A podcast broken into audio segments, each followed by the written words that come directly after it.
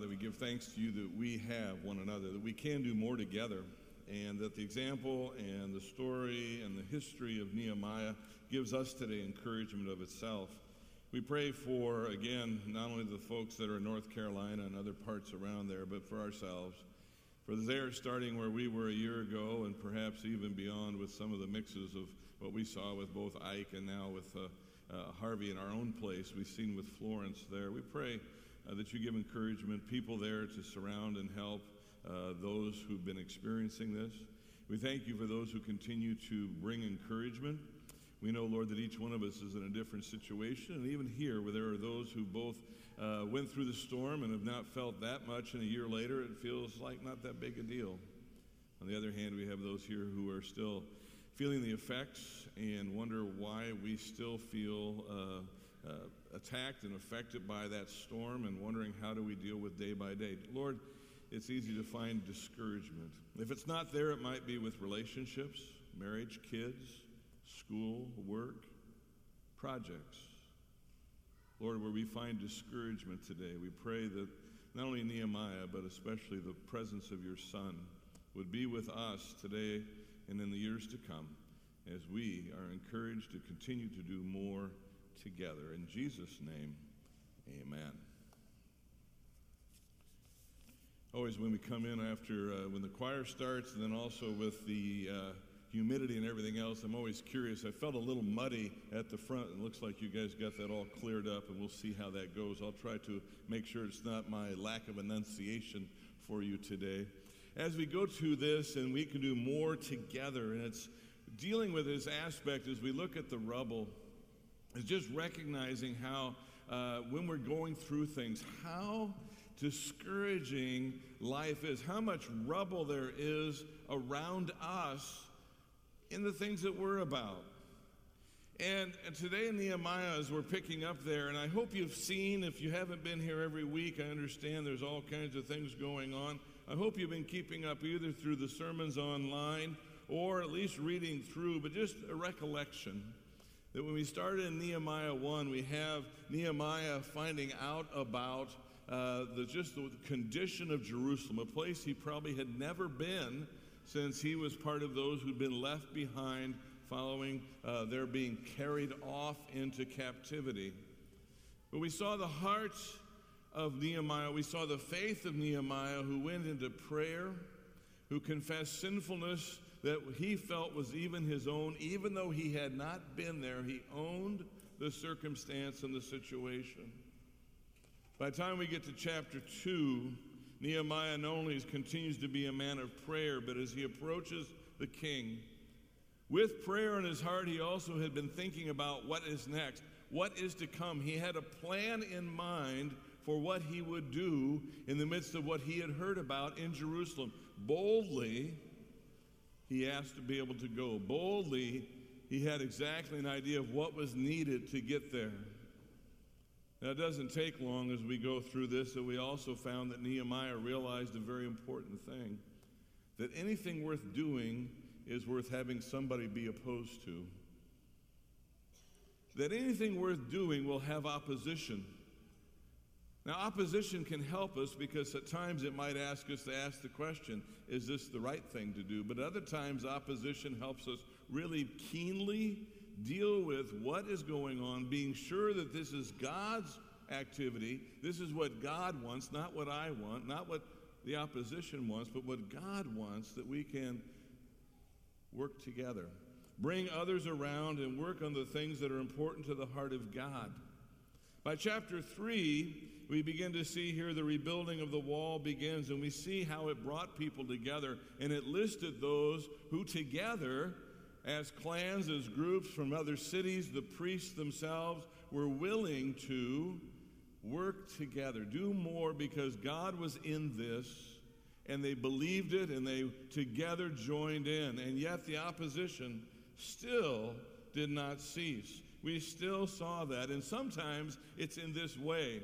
And we ended here last week, is that the nobles and the officials would not stoop to help. Now, this is an interesting subplot because as we see Nehemiah in the building of the wall, the subplot of the officials and the nobles continues on. In fact, we're going to see that. I was looking at the sermon for the 30th, and those officials and nobles keep popping up in different ways, even when they seem to be in the game. When they seem to be wanting to do more together, we find they're still working against what God is doing. So today, we get to chapter 4, and I hope you listen carefully and watch the words as Steve was reading, because today we're seeing this opposition come to a new level. And as the opposition comes to a new level, what we are seeing here is that discouragement sets in. And so what happens, and you know this is true, when you become discouraged, there's always factors that bring about discouragement. The discouragement is coming about not just because you're doing life. It's normally those outer things that are coming in, as well as your own inner strength and ability. And a lot of times, you know this, health, for instance, what we're able to do, time of life, circumstances, we've all dealt. And almost every project, unless it happens like that, has to deal with discouragement. So what's going on here today? I did not print the words, but just think about as we watch this person laying in the rubble with their hands there, is just the sense, just look around that. Do you see any finish in that picture? Is there any sense that this could be done, especially if this individual, this person, is responsible for what's in front of them? Are you in something right now where you feel it all lays on your shoulders? It's up to you.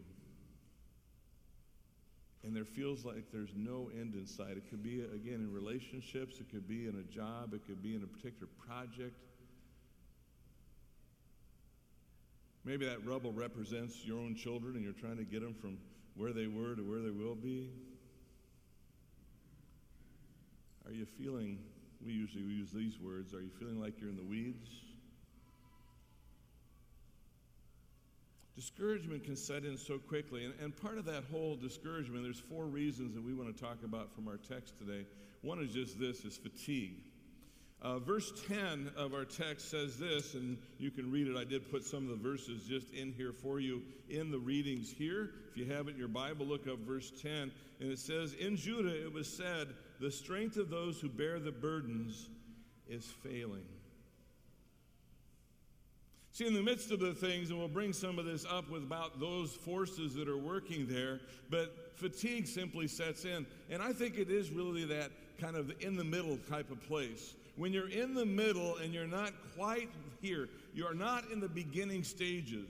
I always love watching marathons, and note, watching marathons.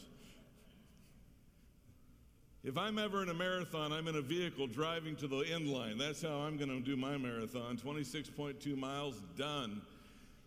But, you know, at the beginning, it's always, it's just moving to watch this flood of people run out together.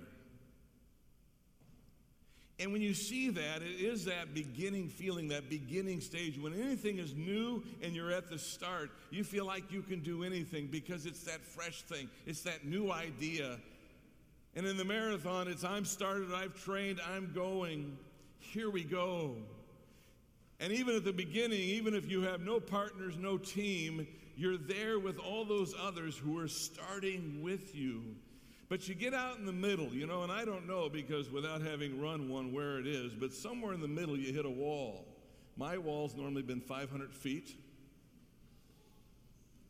But somewhere in there, no matter how well trained you are, no matter what you feel about this, no matter how many often you've done this, there's that wall. It's the middle. It's where the body is giving out. It's where mentally you're having to stay in the game. It's where you're having to go back to your training. It's where you have that, but fatigue and being in the middle gets you there.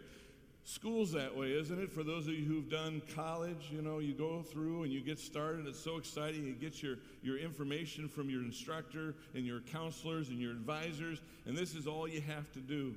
And then you hit somewhere in the middle that you realize, and I think oftentimes it's either that first class which really hits you or hammers you, or you've gotten through those classes and now you started your interest. You thought. How many of you got to that point and realized, but I don't want to be? or I had no idea. Some of you know what I was doing in school before I became a pastor, right? I was going into accounting, if you did not know. You know what's hilarious about that? Accounting takes people who are interested in details. It took me through my junior year of college and university to realize I don't care about details. Somehow the professors thought it wasn't funny that I didn't read all the pages and go through all the problems, and I just wanted to come up with a solution and idea. Having something in there like, I think we're generally at this, doesn't work in accounting, right, accountants? I also found, and God bless you who live with accounting people in their brains, we love you to death. But I was sitting with people who did all that and more. They would find out where the book was wrong. They would raise their hand and say, I did this 30-page problem on page 26. This is wrong. I would look at them and say, get a life. Now, fortunately, at that point, I was in the middle, but God had called me to something else, and so I was in this phase of being in the middle, just finish something. Because if I change my degree, if I change my direction, I'll be at the University of Wyoming for another 2 years. No, keep moving, get ahead. And what it took was many other things which we could talk about in a moment, but realizing that. And this is true, not just with school. It's not just true with that. It's true in terms of life. Babies are such a trick, aren't they? They look so cute and they smell so good. And then you find out later they stink. You find out they cry and they keep you up. You get in the middle and you find out that I'm really good maybe with, and you might say I'm really good with babies, but then they grow out of that. Or I'm really good when they're in junior high, but how can I get them from there to junior high? The middle can be so hard. Relationships. Our world, our culture glorifies, the wedding ceremony and getting started, but nobody really helps us with what happens the day after. The middle can be so hard. We can feel so tired. And family, you got them. I made a choice to marry, but I did not make a choice for my brother, my mom and dad, and all my cousins. I have to go to a family reunion again. Fatigue. It can come up in so many ways. And then there's also this aspect of just frustration. We have the picture of the lady sitting in the rubble. And this was their life. This was their circumstance. They have been working and working and working. And now they have forces that are coming in and talking to them about what is wrong with what you're doing. Did you see the phrase or hear the phrase? Well, if a fox walked up this little mountain of stone, the whole thing will crash in. It's really not that good a job. You're not getting anywhere. You're not making any forward progress. And there are those voices, and they may be the voices of other people saying, why don't you just get a job and forget school? Why do you want to bother with a relationship? Just be single. Why do you want to bother having kids and raising them? Take them to somebody else. Let them handle it. Nobody will let you do that, by the way. The voices which say it just can't be done, and the frustration that builds. And oftentimes it's those voices inside, and maybe it is because we've been in families where these things have not been accomplished, and we believe if they couldn't do it, if they haven't been there, how can I do this? Or I have never finished anything yet. The voices that come in and say it can't happen. Right now with Harvey, everybody being at different places, and just sometimes it's that last little piece to put in. It's that last part that you're looking for, and you just don't care one bit. Or you've been working on putting it up together so much you forgot that laying on the ground around you is broken pieces of tile, glass, junk that remind you of where you've been. In your life, is there junk laying around you, reminding you of what you couldn't finish? Do you just get frustrated and say, who cares? It would be easier if I just quit. We could do more together is so important because the we, if we are by ourselves, how do we get there? And so it's that kind of that failure mentality. If we're by ourselves, if we're up in the Sunday school classroom doing it by ourselves, if we've left others by themselves, if we come up to midweek this week and we see one person trying to do it all, that one person may be having a failure of mentality, because these are the kinds of things you say. And they said themselves, by ourselves, we will not be able to rebuild this wall. Satan, so often, his work seems to want to separate us. The frustration times, we'll get frustrated with others, and then we back off and go to ourselves. We get frustrated with ourselves, and we feel embarrassed. And what do? We withdraw to ourselves. At the times we need to be around other people, we stop going to worship, we stop going to Bible study, we stop inviting others, we stop saying yes to the invitations. We feel so frustrated, but then what that works into is our failure of mentality by ourselves. That's the first stopgap, the first place of real problem is that idea, by myself, by ourselves. This will never, ever happen. You don't have to raise your hands, but I'd be curious to see how many of you thought we beat the New England Patriots last week. Thank you, Justin. You live in that fantasy world. No, just kidding. I think a lot of us thought this is the year, but you know the problem, and you've seen this in sports, haven't you? We've never beaten that team, and they will beat us time after time after time unless we can overcome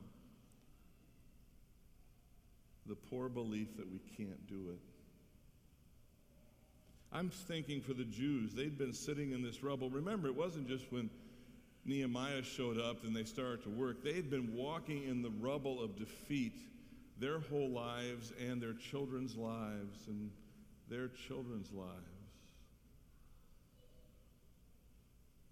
The reminder that we can't do it. We can do less together. We can do nothing together. I can't do anything by myself had been their mantra. We are stuck in this situation. There is no way. The whole issue of making forward progress is often starting right here in our mind, what we believe we can do, what we believe that God has opened the door for us to be able to do. And God is saying, I could do more, as it says in Ephesians 3, than you begin to ask or imagine. We miss what God is doing because we're so stuck in this rut of it can't be done. God looks for things beyond that, and he works not only beyond our failure of mentality, our failure mentally, but also this, he works within our fear. Isn't it amazing how often God says, stop fearing or fear not? Isaiah chapter 40, fear not, for I am with you. Be not dismayed, for I am your God. Look where he starts there. Before he says anything, he doesn't say, you can do this. He doesn't even say there's nothing to fear. He says to stop fearing because of his presence, him being God. Well, why did they fear? Well, if you were listening along, and if you look here too, it says, and our enemy said, they will not know or see till we come among them and kill them and stop the work. There's always opposition. There's always those who are against. There's always those who say, if you keep on going this direction, we leave you. We stop being around you. We're going to drop you. There's always those haters from outside who come in and say, I can't do it. And there's even that voice in us that says, can't be done. There's always that voice that says when people are working together, we say, well, I don't have time to help, or I can't do that. We don't look at the things of life that take up our time and energy and suck us dry and say, no more am I going to do that. I'm going to be in those things that are involved with those of faith and those of encouragement. We keep moving along and let ourselves get sucked dry. The fear sets in because we can't do it all. And we think it's all on us. Then on top of that, not only do you have those who are just negatively coming on to you, you have those who have good intentions for you. And this was their family and their friends. I can't believe that it really was 10 times exactly where they were counting it. You know, 1, 2, 3. But it says here, at that time, the Jews who lived near them, came from all directions and said to us 10 times, come home. Come home. Give up. It'd be so much easier. Just stop. You know, I care about you. Sometimes best intentions really don't help.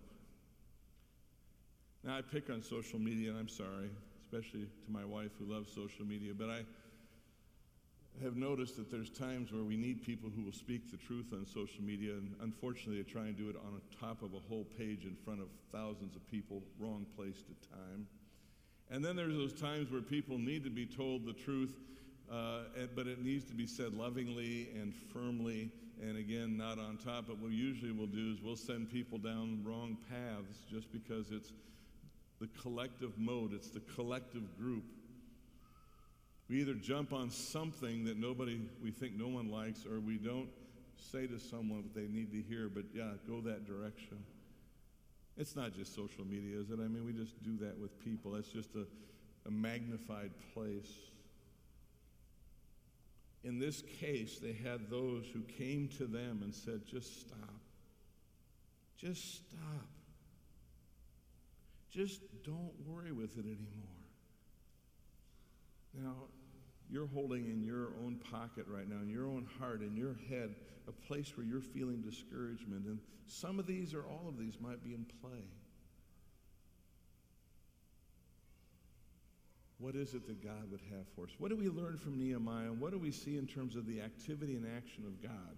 And it's a couple of things that we want to do, because we have ways in which we are overcoming discouragement. For Nehemiah, he was very clear on how this would be done. First of all, he reevaluated his goals, and you might even say he reevaluated the processes. In verse 13, what they said is realizing that there are those people who are even adding discouragement because they're going to attack. They even use the words kill. What do they do? So in the lowest parts of the space behind the wall, in open places, I stationed the people by their clans, with their swords, their spears, and their bows. At this point, what I want to show you is who was in those open spaces.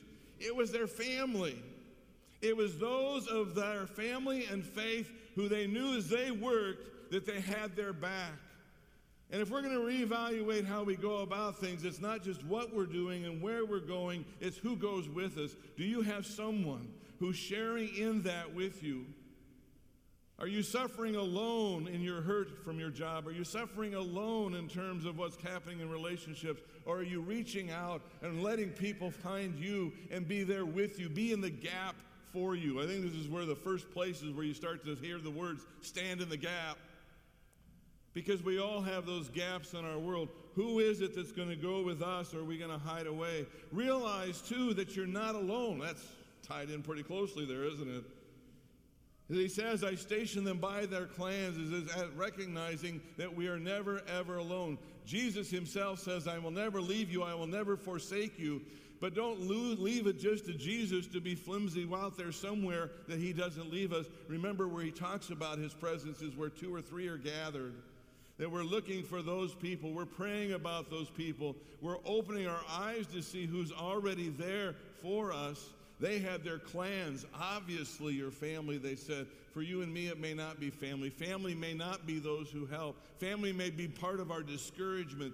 Who is it that God is adding that you're meeting in your Bible classes? Who is it that you're meeting in your neighborhood who also follow in the faith? Who is it that you see on Sunday by Sunday that you can say, hey, let's go out for lunch? Who can be part of those who help you realize that you're not alone? But also with those words, not only were they standing in the gap, they were ready to fight. They held their spears. They held their spears and they had their shields. You say, Pastor, you know, I know there's licenses to carry, but I don't think shields and swords are part of the license to carry. Is that going to really help me, even in Texas? Well, I'm not encouraging that you have to carry either of the swords, spears, or handguns, but are we ready to take on what's in front of us? Scriptures say we don't fight against flesh and blood, but against the principalities, powers. Also in the book of Ephesians, it says, put on the armor of God, that armor which includes mentioning the shield, which mentions the sword of the word. Dig deeper in these times with others. To be ready to fight is to be in the Word of God, to inform our mind, to inform our fear, to be able to overcome our failure mentality. It's to go back to the Word to see what God says about who we are, not what the world says we are. Go to the Word of God, which clearly states where God is taking us versus where we've never been before. Be where the armor of God is there with those in the gap that we as Christians believe that the Word of God, the power of our baptism, the receiving as we will watch those through today and others we will experience, receiving Christ in His body and blood, that God comes and says to us again, you have all the tools, you have all that you need. See the work of the Spirit. Don't let yourself fall into discouragement and failure. See where God is at work. And remember the Lord, it said in verse 14. Remember the Lord. Remember the Lord. I'm thinking about someone who was discouraged a lot and just wanted to give up. I'm thinking of blood and sweat and tears. As he said, I don't really want to do this. I'm thinking of someone who came into a situation which seemed so perfect, which seemed so right as he was born into this ability to do what he was going to do. And then as he looked at the end, when he saw the finish line, said, I don't think so. There has to be a better way, a different way. And I remember that person being Jesus, laying on top of a rock, his head down, saying, Father, if there is any other way, if there's any other way, tell me what it is.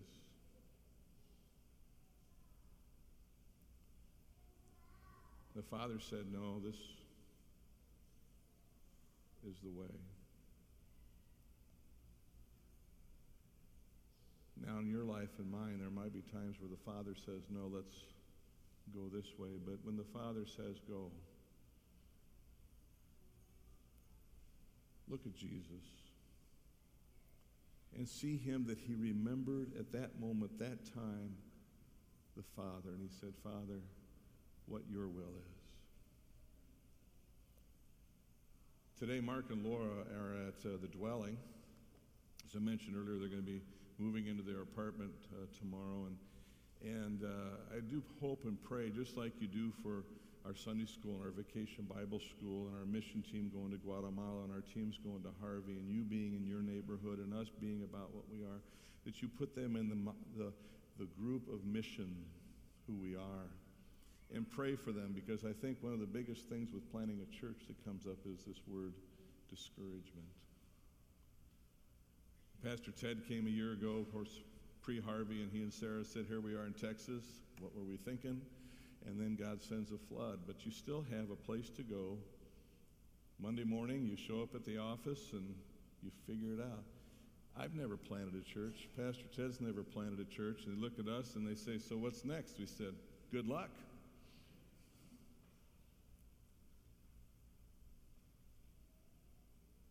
So they start, and they're doing a brilliant job of thinking through all of these things. But still, you think they're going to hit discouragement? Are they going to hit a place where they have an idea of where it should be by now, or what our expectations are, or how we can fulfill what they need to be doing? So what can we do? We pray for them. We stand in the gap. We stand in the gap with our word, with the word and prayer. We stand beside them and encourage them. And when others might say, what were you thinking? Why don't you go back to ministry where it's easy? We say, but we're here, and more important, God is with you. When we see this thing unfolding in the couple of years ahead and it's coming, we don't go and say, just go back, go back. We say, move forward, move forward. And we do the same thing for them that they would do for us. And we do what God is doing in their lives as God is doing in our life. And we see the Savior on the cross who could have stopped short and could have said enough, but went to the cross. He died. He went through it. And he rose again by the power, not of himself, but of the Father. And we go by the power of the Father, whether it's with them or with what we're doing, and we say, God, not our will, but your will be done. Let's move, whether it's there, or move, whether it's here, and see ourselves together. Not that they're the mission and we're not, or we're the mission and they're not, but we're the mission of God to bring people to Jesus Christ by the power of God, which is at work within us. We pray. Father, we come to you and we know and have expectation. We know discouragement comes. We know that it can fill into our lives. Fill us today. Of all the things we talked to about, the last one, to remember the Lord. To remember the Lord, that we will continue with where you send us as a church, where you send this mission start, where we are going as families, where we are going in life, that we in all things remember the Lord. It's in the name of Jesus we pray. And all God's people shout it out. Amen. Let's sing, Our God, Our Help in Ages Past.